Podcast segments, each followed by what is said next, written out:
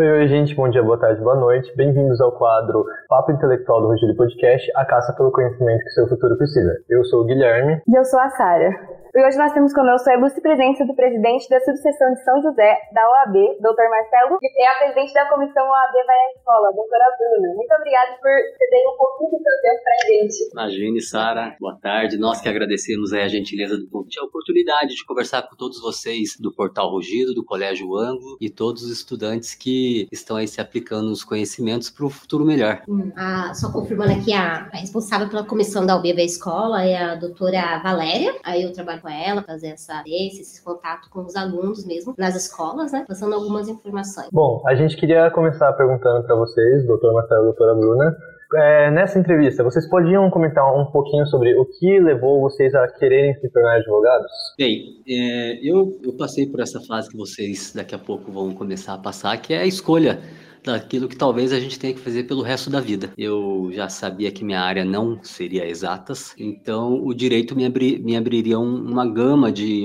de possibilidades para concurso público e não necessariamente para advogar. Podia ser promotor de justiça, delegado de polícia, um serventuário da justiça e durante a própria faculdade eu já fui me direcionando para a advocacia e foi essa essa possibilidade de mais possibilidades que me levou para o direito. Então, a escolha que eu fiz foi uma coisa mais pessoal, mais história, que minha família já sou, que seria a falta do conhecimento né, dos meus familiares e amigos. E então eu entendi que indo atrás desse conhecimento, indo atrás do direito, poderia auxiliar, essa ajudar, no caso, né, aquelas pessoas que estão em volta de mim, passando o máximo de informação, de conhecimento. Doutor, é, pode falar um pouco mais sobre a sua trajetória até se tornar o presidente da OAB de São José? Bem, é, eu me formei em 2000, mas comecei a advogar em 2003, porque eu passei dois anos morando em São Paulo para amadurecer um pouco. Meu pai disse que seria bom ter feito isso e realmente foi.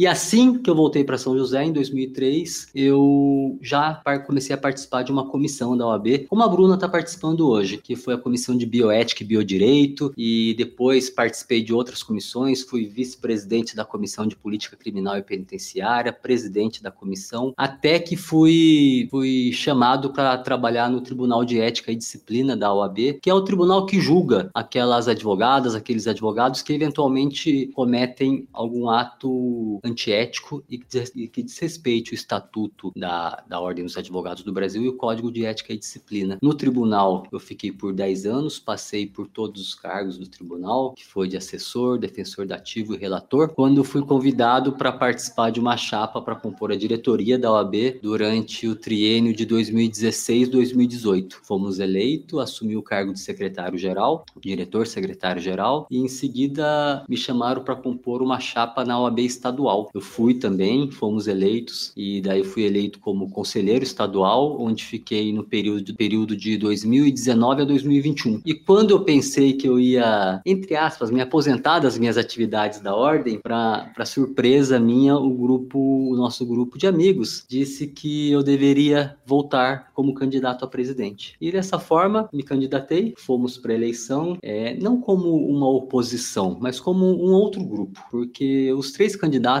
eram e continuam sendo amigos. Mas a maioria nos escolheu e por isso hoje eu sou presidente da subseção de São José dos Campos e Paraibuna, porque São José dos Campos abarca a cidade de Paraibuna, que conta com aproximadamente 45 advogados. Muito legal mesmo saber a trajetória que você fez, mas perguntando para a doutora, a gente achou muito interessante o projeto da OAB Vai à Escola. Será que você poderia explicar melhor seu funcionamento para nós e para nossos ouvintes? Sim, então a OAB Vai à Escola é uma comissão que ela, como já diz o nome, é a OAB nas escolas, é, para tentar passar essa parte do direito mais fácil, mais é, simples da interpretação em si. É, a gente está com um projeto agora de passar as informações sobre o meu primeiro emprego, passar a importância dos documentos que são necessários, RG, CPF, carteira de trabalho, Hoje em dia a carteira de trabalho também é digital, mas indicar certinho os locais onde que tem que fazer a retirada, qual a importância, um exemplo, muitos têm dificuldade até tirar o título eleitor, porque às vezes o nome é idêntico a outra pessoa, então tem essa peculiaridade aí. É, passar também aonde que pode fazer o cadastro para conseguir esse emprego, né, no caso jovem aprendiz ou estágio. É, tem vários temas que a gente vai abordar no decorrer do ano, mas o primeiro seria esse. Então a gente vai nas escolas é, públicas, particulares, passar começar essa, esse bate-papo com os alunos mesmo. Olha, eu acho muito impressionante esse negócio, porque assim, eu acho que muita gente tem uma, um medo de chegar à idade adulta, porque fala assim, nossa, a gente passou por tudo isso e agora, o que eu faço? Como que eu pago imposto? Como que eu tiro carteira de, é, carteira de eleitor?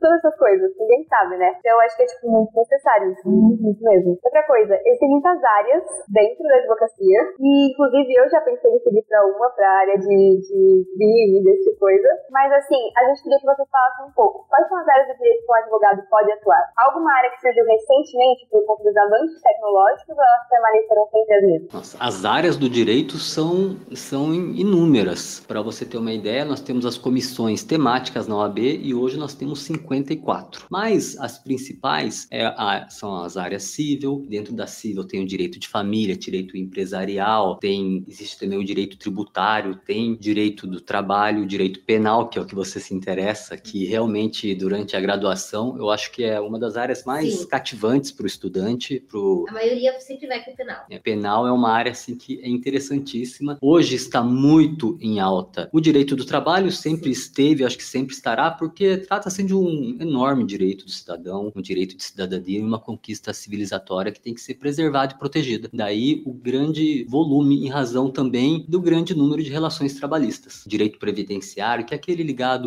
às aposentadorias, os benefícios concedidos pelo INSS, é uma área também muito buscada. E sobre novidades, não, já não é tão novo, mas tem o direito ambiental, uma matéria que eu não tive na faculdade ainda e hoje já é mencionada na faculdade. E atualmente essa parte digital, direito digital, eletrônico, e agora com esses ativos virtuais como blockchains, é, bitcoins, tanto que aqui em São José dos Campos foi criada a primeira comissão de blockchains e ativos virtuais do Brasil, tanto que foi objeto de uma entrevista no jornal Valor Econômico e o nosso presidente é o Caio Sanas, que é com certeza um dos maiores especialistas do país nessa matéria. Penso eu que essa seja a área mais, mais recente do, do mundo do direito. É muito bom também saber que tem essas outras áreas, porque sempre que tipo, alguém pensa em direito, já pensa muito fechado nessas que são mais famosas, as mais cativantes, mas que tem que saber que também, tipo, pô, você consegue explorar outras áreas, como o próprio ambiental e esse novo dos blockchains e essas atividades virtuais. Mas a gente também gostaria de perguntar aos doutores porque pode-se notar uma proliferação de cursos de direito, que é inclusive por ensino remoto, no entanto, muitas vezes os alunos desses cursos não conseguem sequer ser aprovados no exame de ordem. Mesmo assim, estamos alcançando a marca de 2 milhões de advogados inscritos na OAB, tendo cerca de 120 mil brasileiros realizando a prova todos os anos, segundo a matéria da BBC. Então, como a ordem age em relação a esses cursos que podem ser vistos até mesmo como caça-níqueis? E esse número tão elevado de advogados não pode ser visto como um desestímulo à profissão? Bom, com relação ao número de advogados, eu, eu nunca vejo isso como um aumento da concorrência. Eu acho que tem campo para todos que se aplicam, que se dedicam e que fazem a coisa da melhor forma possível. Sobre o, o aumento de cursos de, de direito, isso realmente é, é um pouco preocupante porque muitos cursos surgem sem qualidade e resultado disso é a baixa aprovação no exame da ordem. A gente vê muita gente sendo reprovado, mas mesmo assim muita gente está recebendo a carteira e vindo para o mercado de trabalho. Eu, como presidente aqui da Ordem de São José e Paraibuna, é, que faço a entrega das carteiras dos aprovados. E de 4 de julho de 2022 para cá, eu já entreguei mais de 420 carteiras. Para vocês terem uma ideia, a minha, o número da minha inscrição é 208 mil, na casa dos 208 mil em 2003. Semana passada foi entregue a carteira número 500 mil mil. Ou seja, são muitas pessoas, mas nem todos ficam na advocacia, nem todos, é, todos se dividem, se dividem pelas diversas áreas. E eu vejo, sinceramente, sem nenhuma demagogia, que o aumento de advogados é algo positivo, desde que com qualidade. Daí a preocupação da OAB com essas faculdades que vão surgindo. Por isso, a ordem tem uma atuação de fiscalização junto ao MEC, quando uma, uma, uma faculdade quer ser, quer ser posta para funcionar. E um dado interessante é que se somarmos todas as faculdades de direito do mundo, no Brasil tem mais do que a soma de todas do mundo. Para vocês terem noção que tem muita faculdade de direito mesmo, e sua pergunta foi, foi certeira nesse sentido. Bom, agora eu vou fazer uma pergunta para os dois agora, que vai ser uma pergunta de, duas perguntas de uma vez, na verdade, né? a primeira pergunta. Eu vejo muita gente, principalmente porque é, a minha mãe ela é advogada, além de uma outra profissão, mas ela é advogada, e ela me conta muito sobre esse exame. Tem fama de ser impossível de passar, que é muito difícil. Eu queria saber tanto quão, quão difícil foi para vocês passarem, como foi esse estudo para vocês, foi tranquilo. Eu também gostaria de saber sobre a diferença do funcionamento do sistema jurídico nos Estados Unidos. A gente vê muitas séries, muita coisa desse tipo, e muita gente fica com vontade de ir para essa área por causa das séries, por causa desses filmes. A gente queria saber as diferenças. Bom, eu não considero o exame fácil. Muita gente que já passou hoje fala que é fácil e eu não achei fácil. Oh, realmente, o exame da ordem eu falo que não é que é fácil. Entretanto, o que complica é o psicológico. Esse que é o principal. Mas com muito empenho, estudo, ok. Mas o psicológico é o principal. principal porque são 17 matérias, né? 17 temas. Na minha época era 10. Não. Hoje em dia são 17 matérias caem, são 80 questões. Já teve uma, uma, uma proposta de mudança para ser. E são duas fases. Uma fase, ela é de todas as matérias, uma fase de escolha múltipla, de múltipla escolha, né? 80, 100 questões, é, não me lembro. fazer a mudança, mas na minha época era 80 questões. E depois a segunda fase, que é a prova prática, com quatro perguntas práticas e uma, um, uma, um caso para você fazer a, a defesa, é. a petição, o que for necessário ser feito e com, com um mínimo de consulta, né? Isso. É só você tem consulta ao que a gente chama de lei seca, que é a lei sem comentário, sem nada. É com base na lei. Mas na segunda fase você escolhe a área. Eu escolhi penal na minha época, uhum. porque eu tinha mais, mais facilidade com direito penal, mas muita gente tem feito trabalhista Sim, recentemente. Muito. Eu fiz trabalhista. Muita gente não gosta de trabalhista, não gosta. Eu particularmente gosto, eu acho divertido, eu, acho, eu gosto muito da matéria, eu luto muito. Na hora da segunda fase, as pessoas, como assim? Você escolheu? Você, gente, mas eu adorava na faculdade, sabe? É sempre um debate, é gostoso. É, só é complicado para estudar, porque a lei seca, em outras matérias, é só um livro, ok, com aquela tema. O trabalhista não. A gente brinca que tem muitos lugares, decreto, lei, súmula, aí constitucional, tem informações que tem que pegar com base de direitos processo civil. Então, assim, essa que o pessoal não gosta. E um dado, um fato importante acerca do, do exame, da ordem, é que você, como eu disse, são duas fases. E muita gente para na primeira fase, hum. porque múltipla escolha, a pessoa ali é uma prova longa, cansativa e nunca faz a segunda. Porém, de um tempo para cá, quem passa na primeira fase tem o direito de fazer duas vezes a segunda fase. Pode ser reprovado em uma e passar na outra, o que aumentou de forma, forma substancial a quantidade de pessoas aprovadas no exame. Bom, agora a gente vai falar sobre uma coisa que é uma pauta muito forte aqui no colégio, que é inteligências artificiais.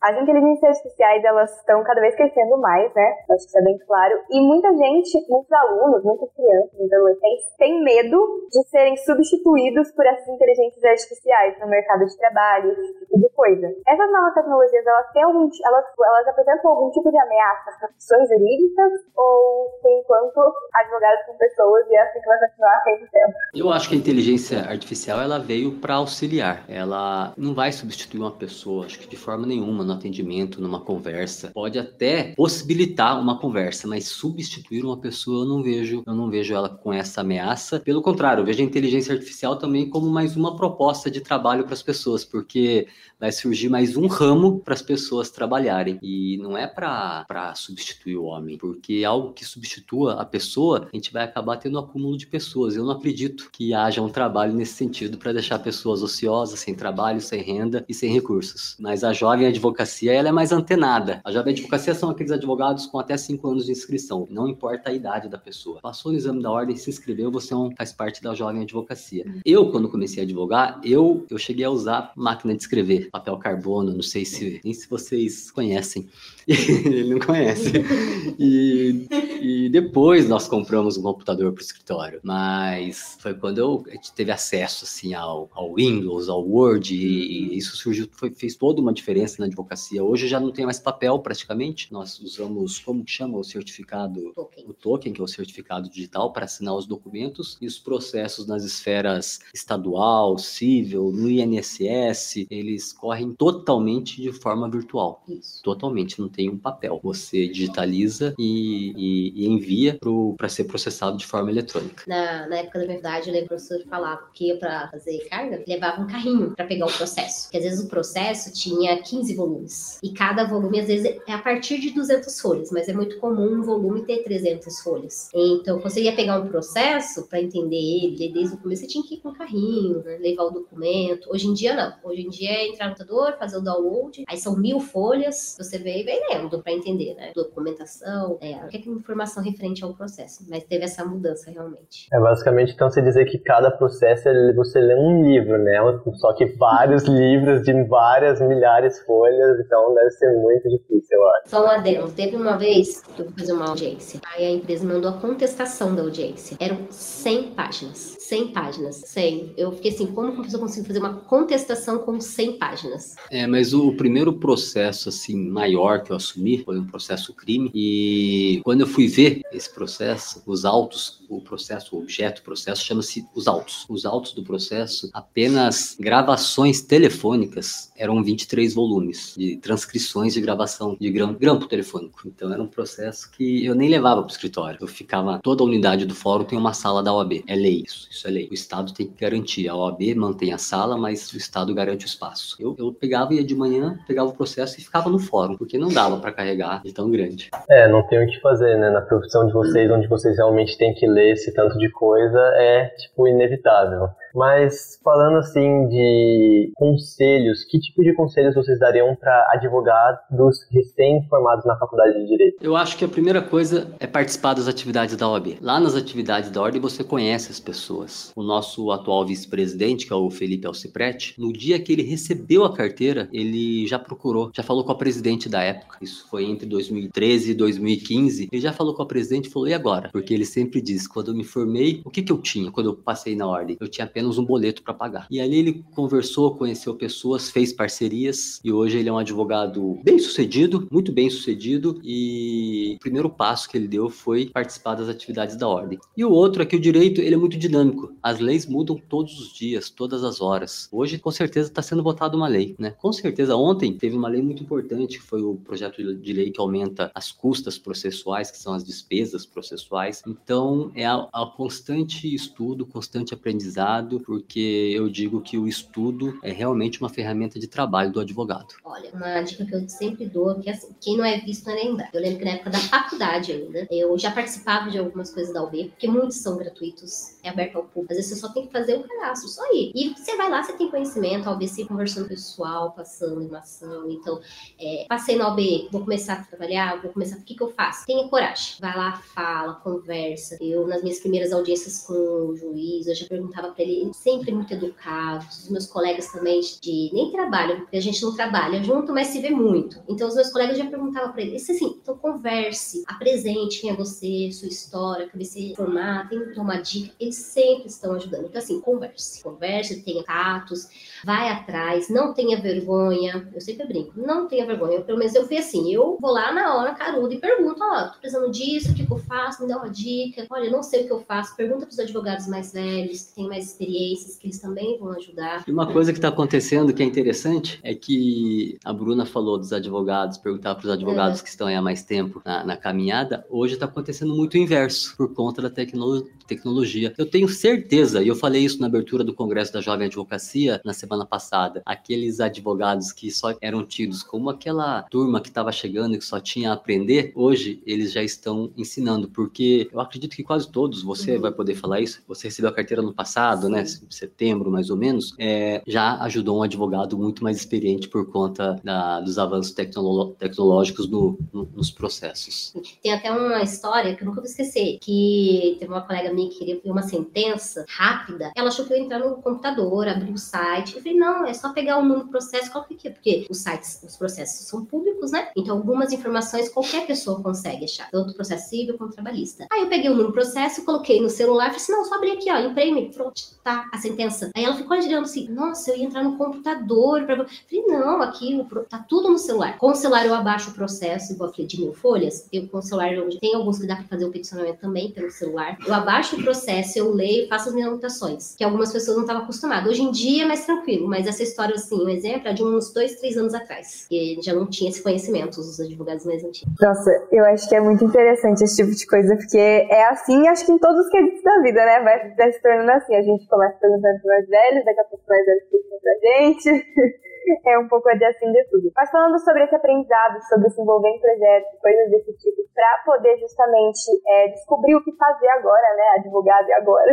A gente, a, o Ângulo, ele tem um projeto, por exemplo, que é a FIAN, é a simulação da ONU, e nela a gente também simula o Tribunal Internacional de Justiça, também pode ser conhecido como o Tribunal de Haia, tudo. Então eu acho que é legal ressaltar isso, porque é um projeto que eu não participei, mas quem sabe ano que vem eu participo, algo do tipo, que é uma coisa que interessa muito e é muito, muito legal. Mas como disse anteriormente, é muito comum recém-formados no curso de Direito entrarem dificuldade na realização. O senhor tem uma, alguma dica para fazer essa prova, além do já falado, além de, de da prova em si, porque vocês falaram sobre a prova, mas tem alguma dica para se preparar ou para estudar de um jeito um pouco melhor, algo do tipo? Bom, além de ter feito a faculdade com, com dedicação, né, existem os cursos especializados para o exame da ordem. E eu penso que uma forma de estudo para o exame não é apenas ficar lendo leis, ficar lendo teorias, é fazer exercícios e buscar esses exercícios nos exames anteriores. Eu um dia, quando eu fui fazer o, o exame da ordem, eu li as sete, oito provas anteriores e como as perguntas se repetiam, pelo menos naquela época. Se não se repetem, são semelhantes. Então, e o que, o que, que cai na prova? Exercício. Então, a melhor prática é fazer exercício. Eu penso que o estudo bom é dessa maneira e também, como a Bruna destacou, ir tranquilo, em paz, porque realmente eu vou a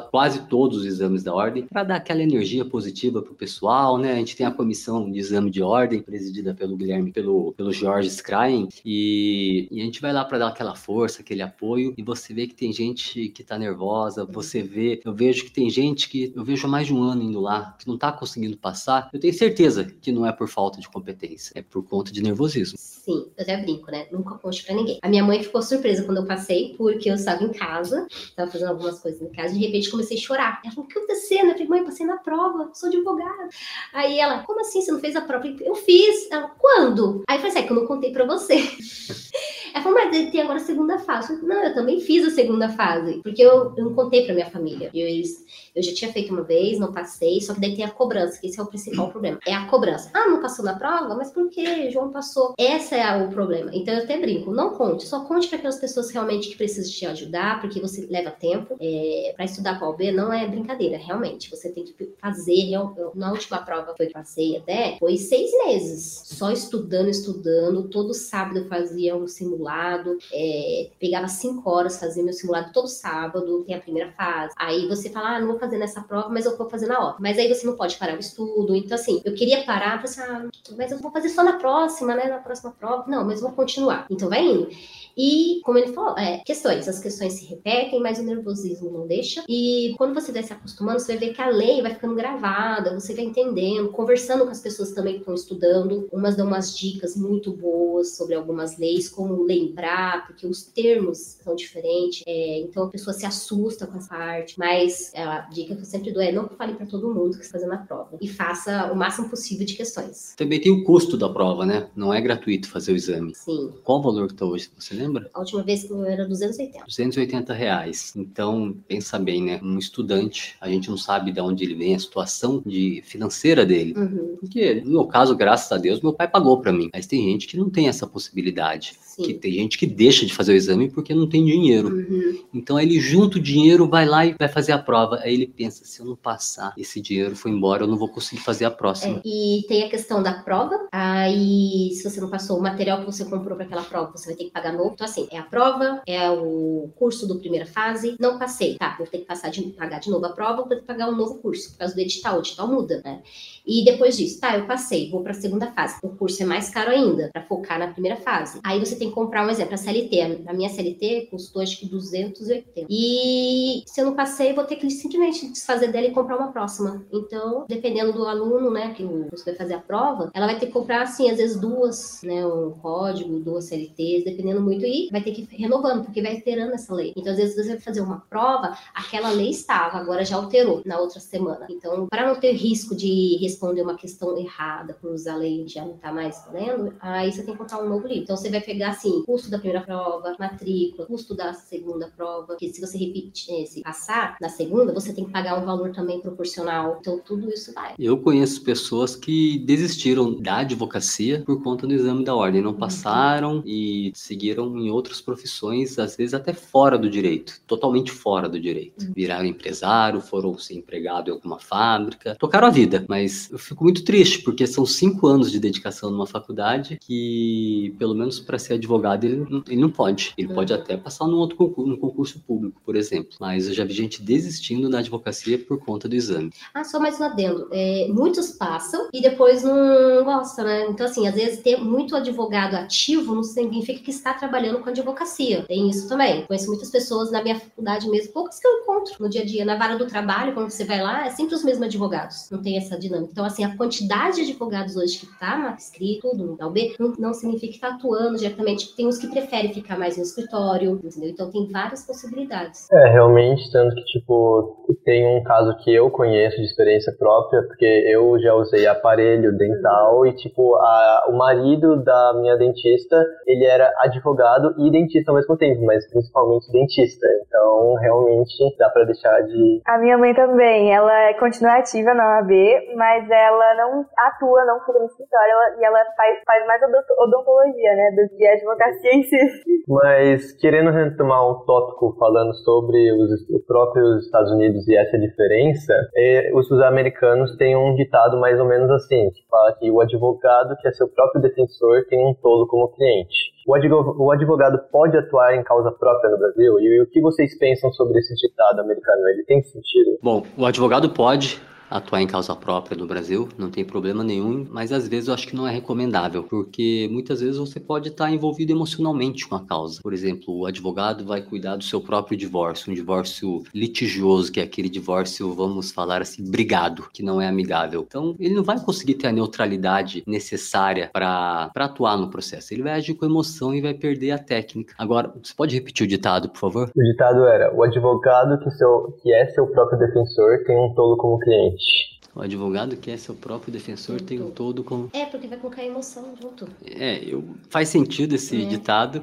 Talvez eu não sou um estudioso do direito norte-americano, mas é, tem algumas semelhanças com o nosso direito no que se refere ao advogado ter ali a interlocução com o juiz e tal mas a dinâmica é totalmente diferente daquilo que a gente vê. A gente vê no filme a testemunha chegando, correndo de última hora. No Brasil não tem isso. No Brasil não tem isso. Não. Se a testemunha não foi, vai ter que tentar marcar uma próxima audiência, porque levar de surpresa não, não tem esse elemento de surpresa. Aliás, qualquer fato novo que chegue ao processo, a outra parte terá um prazo para se manifestar, que é o chamado o amplo direito de defesa, o direito ao contraditório e ampla defesa, porque eu não posso mostrar uma prova e você não poder falar nada sobre ela. Sobre isso mesmo, acho que assim, essas séries pintam muito drama em cima da profissão mesmo, né? Mas, por exemplo, eu existe, existe uma grande diferença eu não sei se os chegaram a ver, mas é, eu assisti um filme da Suzanne von Richthofen e existem umas cenas de tribunal dentro do filme e eu fiquei muito chocada com a experiência própria porque eu vi uma diferença muito grande, por exemplo, algumas séries que eu via e como foi retratado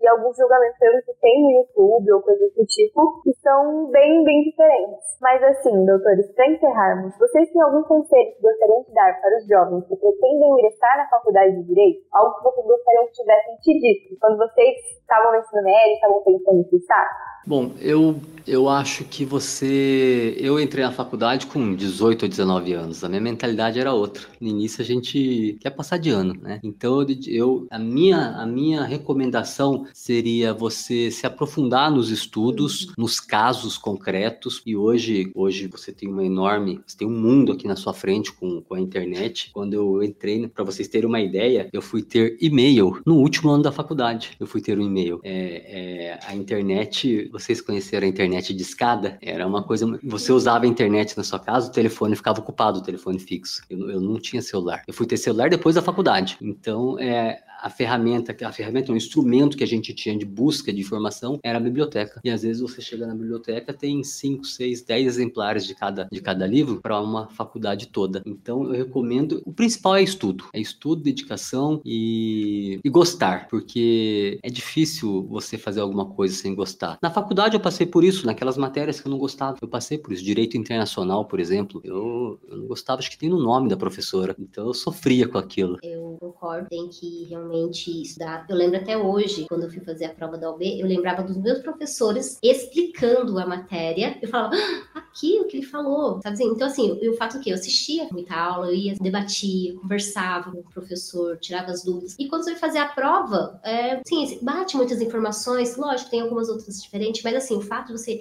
estudar, ler, ler a lei, tem que ler o livro, não pode só ficar na base do resuminho, porque você tem que direito à história, direito à história, então você tem que estudar a história, você vai lembrar das aulas de histórias, o início, por que, que surgiu o direito. Então, assim, a base é focar, estudar e realmente participar das aulas, para começar já ali, é, no começo, dentro da sala de aula, você vai, você vai ter o, a experiência a dia de advocacia. Fala por que, que você não concorda, qual baseado, baseado em quê? Tem muito essa parte também. Bom, a gente gostaria de agradecer você, doutor Marcelo e doutora Bruna, novamente por terem cedido seu tempo para nós. Foi uma conversa muito interessante, esclarecedora e tenho certeza que vai auxiliar bastante muitos estudantes, tanto aqueles que querem ingressar na faculdade, quanto aqueles que já exterminaram ou estão cursando direito. Nós da, da Ordem que agradecemos a oportunidade da conversa para divulgar o nosso trabalho e interagir com pessoas é algo que advogado gosta muito de fazer, ainda mais com pessoas jovens aí, novas energias, novas potências que são o verdadeiro caminho para o, para o futuro da sociedade. Vocês são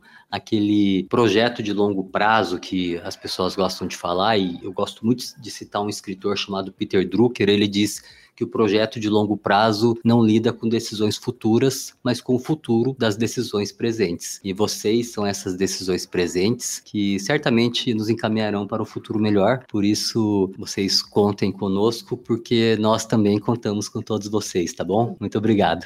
Muito obrigada. E esse é o podcast de hoje. Se você quiser ficar por dentro de tudo que acontece diariamente no Rugido, fique ligado em nossas redes sociais, arroba Rugido Podcast. Até a próxima!